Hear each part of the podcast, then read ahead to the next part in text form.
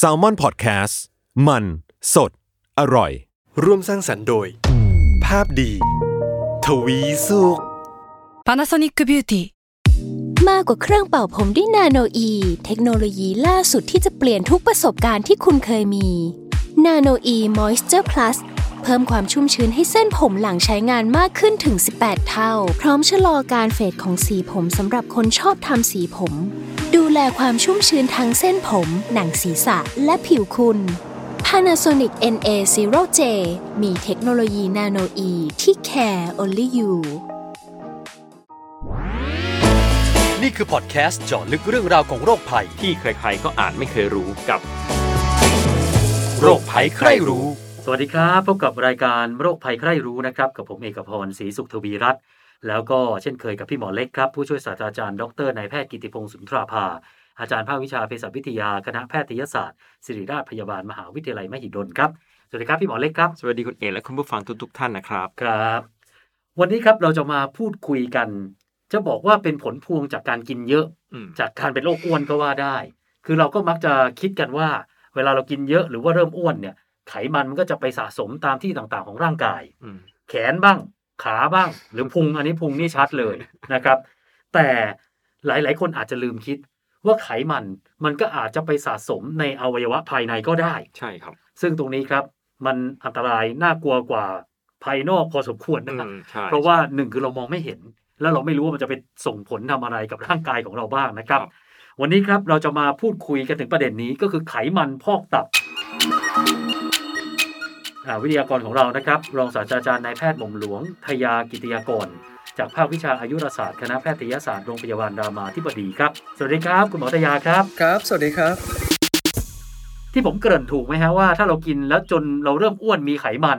นอกจากจะออกทางด้านนอกร่างกายที่เห็นกันชัด ๆ แล้วเนี่ยมันอาจจะไปสะสมในร่างกายได้ด้วย ใช่ครับ อ่า อันเนี้ยก็อันตรายแล้วครับ เอ๊ะแล้วไอ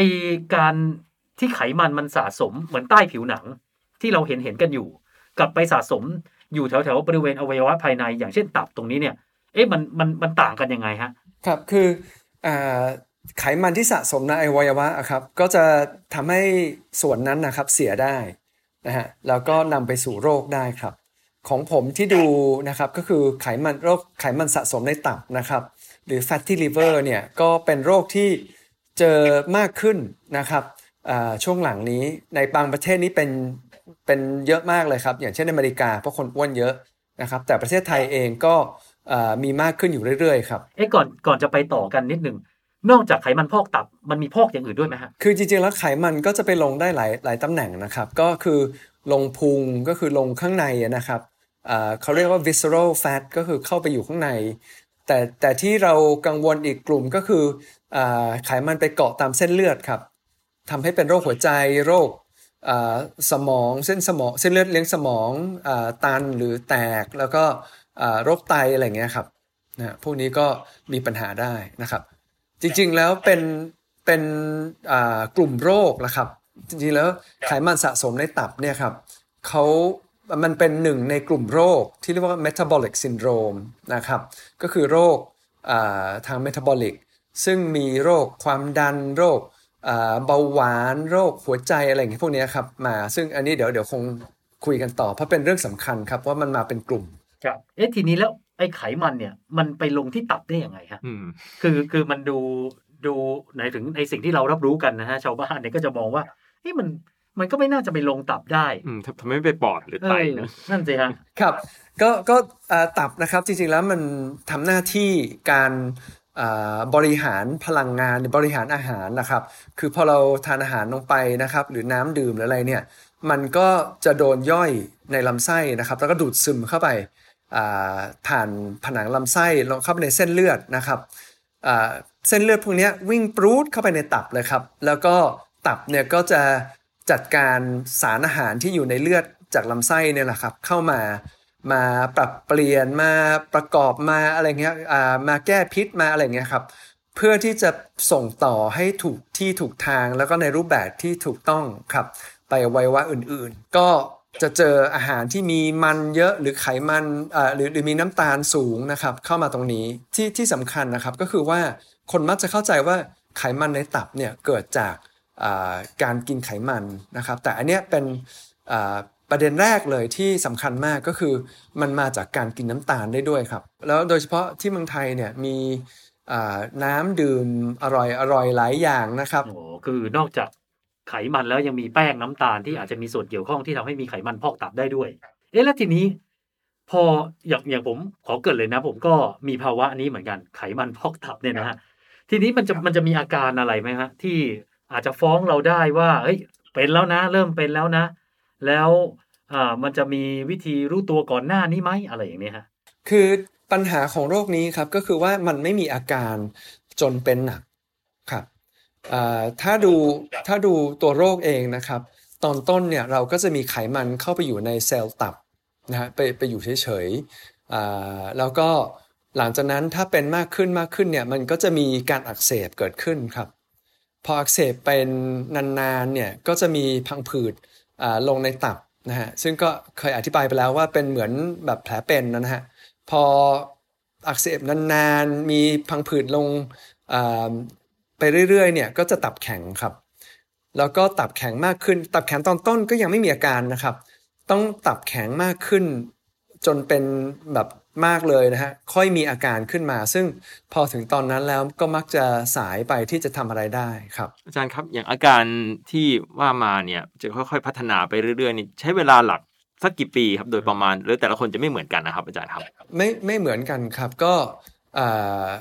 สิบปี 20 ปีอะไรอย่างเงี้ยครับ แล้วแต่ว่ามีปัจจัยอื่นด้วยไหมครับ คือถ้าสมมติเป็นโรคไวรัส B ด้วย หรือไวรัส C ด้วยอย่างเงี้ยครับก็จะตับแข็งเร็วขึ้นนะครับอ่าอ่า ผมลืมลืมเล่าไปว่าอันนี้นะครับไขมันในตับอันเนี้ยที่ที่พูดถึงเนี่ยจริง ๆ แล้วแยกจากไขมันในตับที่เกิดจากแอลกอฮอล์เพราะแอลกอฮอล์เองก็ทำให้มีไขมันไปสะสมในตับได้นะครับ แต่ว่าด้วยสาเหตุที่ไม่เหมือนกัน แล้วก็คำแนะนำไม่เหมือนกันเนี่ยเขาก็จะแยกโรคกันครับ อันนั้นอันที่เราพูดถึงเนี่ยหรือ fatty liver หรือ non alcoholic fatty liver disease นะครับ ก็จะเป็นโรคที่เป็น ไขมันสะสมโดยที่ไม่เกี่ยวกับการดื่มแอลกอฮอล์นะฮะครับด้วยความที่บอกว่าไม่มีอาการมามีอาการเมื่อเป็นหนักแล้ว แล้วอย่างนี้เนี่ยเราจะไปวินิจฉัยไปตรวจไปตรวจเจอมันได้ยังไงฮะก่อนที่จะมันเป็นหนักเนี่ยนะฮะครับ คืออามีสองวิธีครับ อย่างแรกเนี่ยก็คือเจอโดยบังเอิญครับ อาจจะอ่าไปคัดกรองประจำปีหรือตรวจประจำปีอย่างเงี้ยครับ ก็อาจจะอ่าเจอว่าเอ๊ะผลเลือดตับเราผิดปกตินี่ หรือว่า ทำอัลตราซาวด์แล้วคุณหมอที่ทำอัลตราซาวด์บอกออมันดูขาวๆนะเหมือนมีไขมันสะสมในตับอย่างเงี้ยครับก็เจอโดยบังเอิญได้นะครับในในในช่วงที่ก่อนมีอาการสองก็คือถ้ามีโรคอื่นที่อยู่ในเครือเครือญาติของมันนะครับก็อาจจะสงสัยว่าเอ๊ะมีมีหรือเปล่า แล้วธรรมดาถ้าถ้ามีคุณหมอดูอยู่เขาก็อาจจะ ตรวจเจอหรืออะไรเงี้ยครับว่าเอ๊ะผลเลือดผิดปกติต้องต้องดูเรื่องนี้นะครับ ครับ อันนี้ผมผมขอถามในเรื่องของการตรวจเลือดตรวจสุขภาพประจำปีเพราะผมเชื่อว่าคุณผู้ฟังหลาย ๆ คนเนี่ยอาจจะเชื่อมโยงได้ คือถ้าเกิดสมมุติเราตรวจ และค่าตับมันเริ่มอักเสบ ก็แปลว่ามีความเป็นไปได้ว่าที่ตับอักเสบใช่ไหมฮะ แล้วก็ไปหาสาเหตุของมัน ครับ อันเนี้ยไอการหาสาเหตุว่าตับเนี่ยมีไขมันเนี่ยอักเสบสูงหรืออักเสบน้อยของค่าตับ มันสามารถบอกความรุนแรงของไขมันที่พอกตับอยู่ได้ไหมครับอันนี้จะลำบากอันอันนี้จะยากนิดหนึ่งครับ คือโรคเนี้ยยังไม่มีอยังไม่มีการตรวจที่แม่นยำแล้วแบบร้อยเปอร์เซ็นต์ที่จะช่วยวัดว่าไขมันมากไขมันน้อย แล้วก็พังผืดมาก ที่เรากังวลเนี่ยคือว่ามีพังผืดมากแค่ไหน และใกล้ตับแข็งหรือยังนะครับ ตอนนี้มีงานวิจัยจำนวนมากเลยครับ ที่สนใจเรื่องนี้ว่าอยากได้ให้แม่นยำซึ่งมันยังไม่มีแม่นยำมากนัก คือแม่นยำสุด ถ้าอยากเอาแบบแม่นยำที่สุดเลยนะครับ เจาะชิ้นเนื้อออกมาจากตับมาดู แต่ว่าคนส่วนใหญ่ก็ไม่ชอบ อย่างนั้นหมอก็ไม่ชอบทำด้วยนะครับคนไข้ก็ไม่ชอบด้วย ผู้ป่วยก็ไม่ชอบด้วยดังนั้น เราก็เลยพยายามหาวิธีต่างๆ เช่น ตรวจเลือดเอยหรือการใช้ อัลตราซาวน์พิเศษหรืออะไรเงี้ยครับดูว่ามีไขมันมากแค่ไหน แข็งแค่ไหนอ่ามาดูครับ แต่ก็ได้แม่นยำประมาณหนึ่งครับ ยังไม่ได้แบบร้อยเปอร์เซ็นต์เท่าไหร่ อันนี้ผมผมขอยกเคสอย่างเรื่องตัวผมก็แล้วกันนะ ผมเนี่ยเคยเคยไปตรวจเจอค่าตับแล้วอักเสบ ก็เลยไปตรวจอัลตราซาวด์แล้วแล้วเหมือนกับจะมีวิธีหนึ่งที่เรียกว่าเอ็กโคหรือเปล่าฮะผมผมไม่แน่ใจว่าผมเรียกถูกหรือเปล่า แล้วตอนแรกเนี่ยโอ้โห หมอบอกเยอะมาก น่ากลัวมาก จนผมก็ลดความอ้วน ลดอาหาร ตอนเนี้ยค่าอักเสบไม่มีแล้ว อยู่ในค่ากลางมาตรฐาน แต่ล่าสุดไปอัลตราซาวก็ยังเจอไขมันพอกตับอยู่ อย่างเนี้ยมันมันมันมันก็ถือว่าเป็นระดับที่น่ากลัวอยู่ป่ะฮะหรือว่าโอเค เพราะว่าไม่เจอความอักเสบฮะผลเลือดการอักเสบไม่ได้สัมพันธ์กับอ่าไขมันหรือการมีพังผืดร้อยเปอร์เซ็นต์ครับอ่าดังนั้น บางคนที่ไม่อักเสบผลเลือดไม่อักเสบก็มีการอักเสบผลเลือดไม่แสดงนะครับ แต่มีอักเสบในตับได้พอเจาะมาดู หรือมีพังผืดได้นะครับ หรือใกล้ตับแข็งก็ได้ครับ แต่โดยส่วนใหญ่แล้วเนี่ยคนที่ตับมีผลเลือดส่วนใหญ่คนที่มีผลเลือดอักเสบ อาจจะ progress หรือดำเนินโรคมากกว่าคนที่ผลเลือดไม่อักเสบครับอาจารย์ทยาครับ อย่างคนกลุ่มไหนเป็นพิเศษที่จะต้องระวังตัวเองมมีเช่น อ้วนผอมหรือว่าชายหญิงมีใครที่จะเป็นง่ายเป็นยากเป็นยังไงบ้างครับ ส่วนใหญ่เนี่ยก็จะเป็นคนอ้วนนะครับเอลเนี่ยสำคัญแต่ว่าในเอเชียเองเราพบว่ามีคนที่เรียกว่าอ่า lean NAFL ก็คือคนผอมที่เป็นไขมันสะสมในตับด้วยก็มีครับ คนเอเชียเป็นมากกว่าทางฝรั่งเขานะฮะ แต่ว่าส่วนใหญ่แล้วเนี่ยคนที่จะเป็นมากกว่าก็คือคนที่อ้วน คนที่มีโรคเบาหวานหรือว่ามีอินซูลินที่ผิดปกตินะครับพวกนี้ก็แล้วคนที่อายุมากกว่า เพราะเขาส่วนใหญ่มีเวลาที่โรคจะดำเนินมากกว่าคนที่อายุน้อยครับเอ๊ะอย่างนี้แล้วการรักษาสมมติอย่างเจอแล้วเนี่ยว่าเป็นไขมันพอกตับเอาแบบยังไม่รุนแรงนะฮะสมมุติว่าเริ่มเจอแล้วว่าโอ้มีไขมันเยอะแต่ยังไม่ออกอาการบังเอิญไปตรวจเจอก่อนอย่างเนี้ย เอ๊ะอย่างนี้เราเราเราจะรักษาเขาใช้วิธีการยังไงฮะสิ่งที่สำคัญอ่าอย่างหนึ่งนะครับก็คือว่าจะต้องถือว่ามันเป็นสัญญาณครับ คือจริง ๆ แล้วโรคเนี้ยถ้าเราดูคนที่เป็น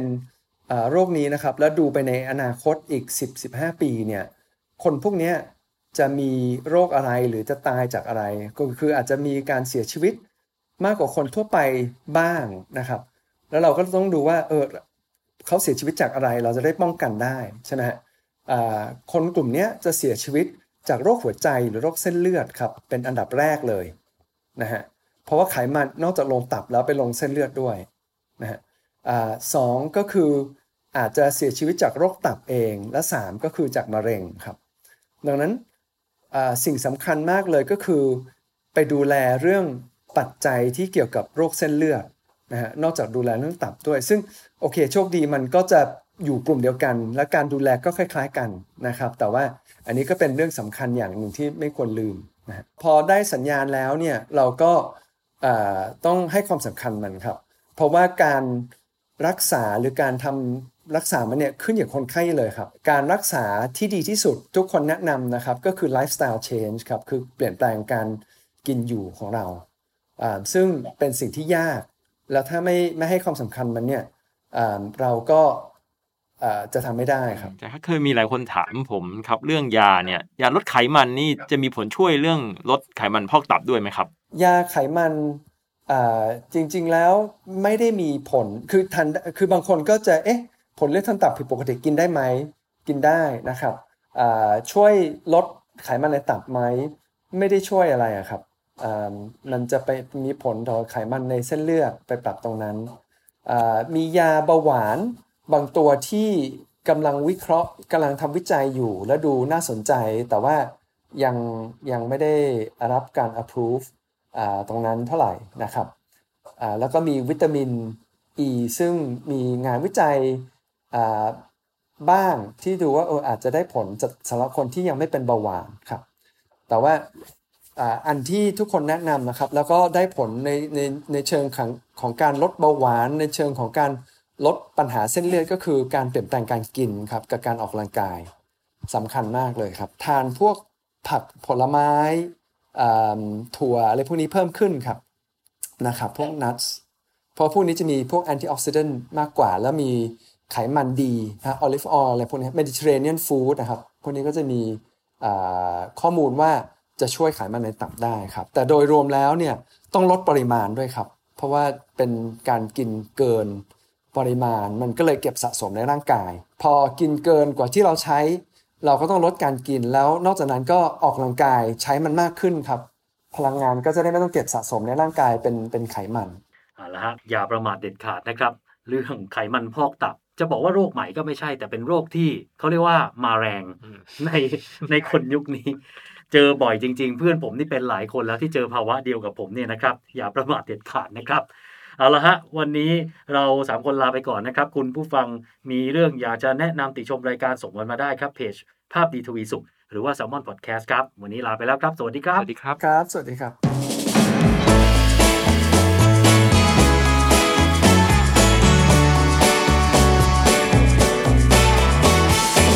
โรคภัยใครรู้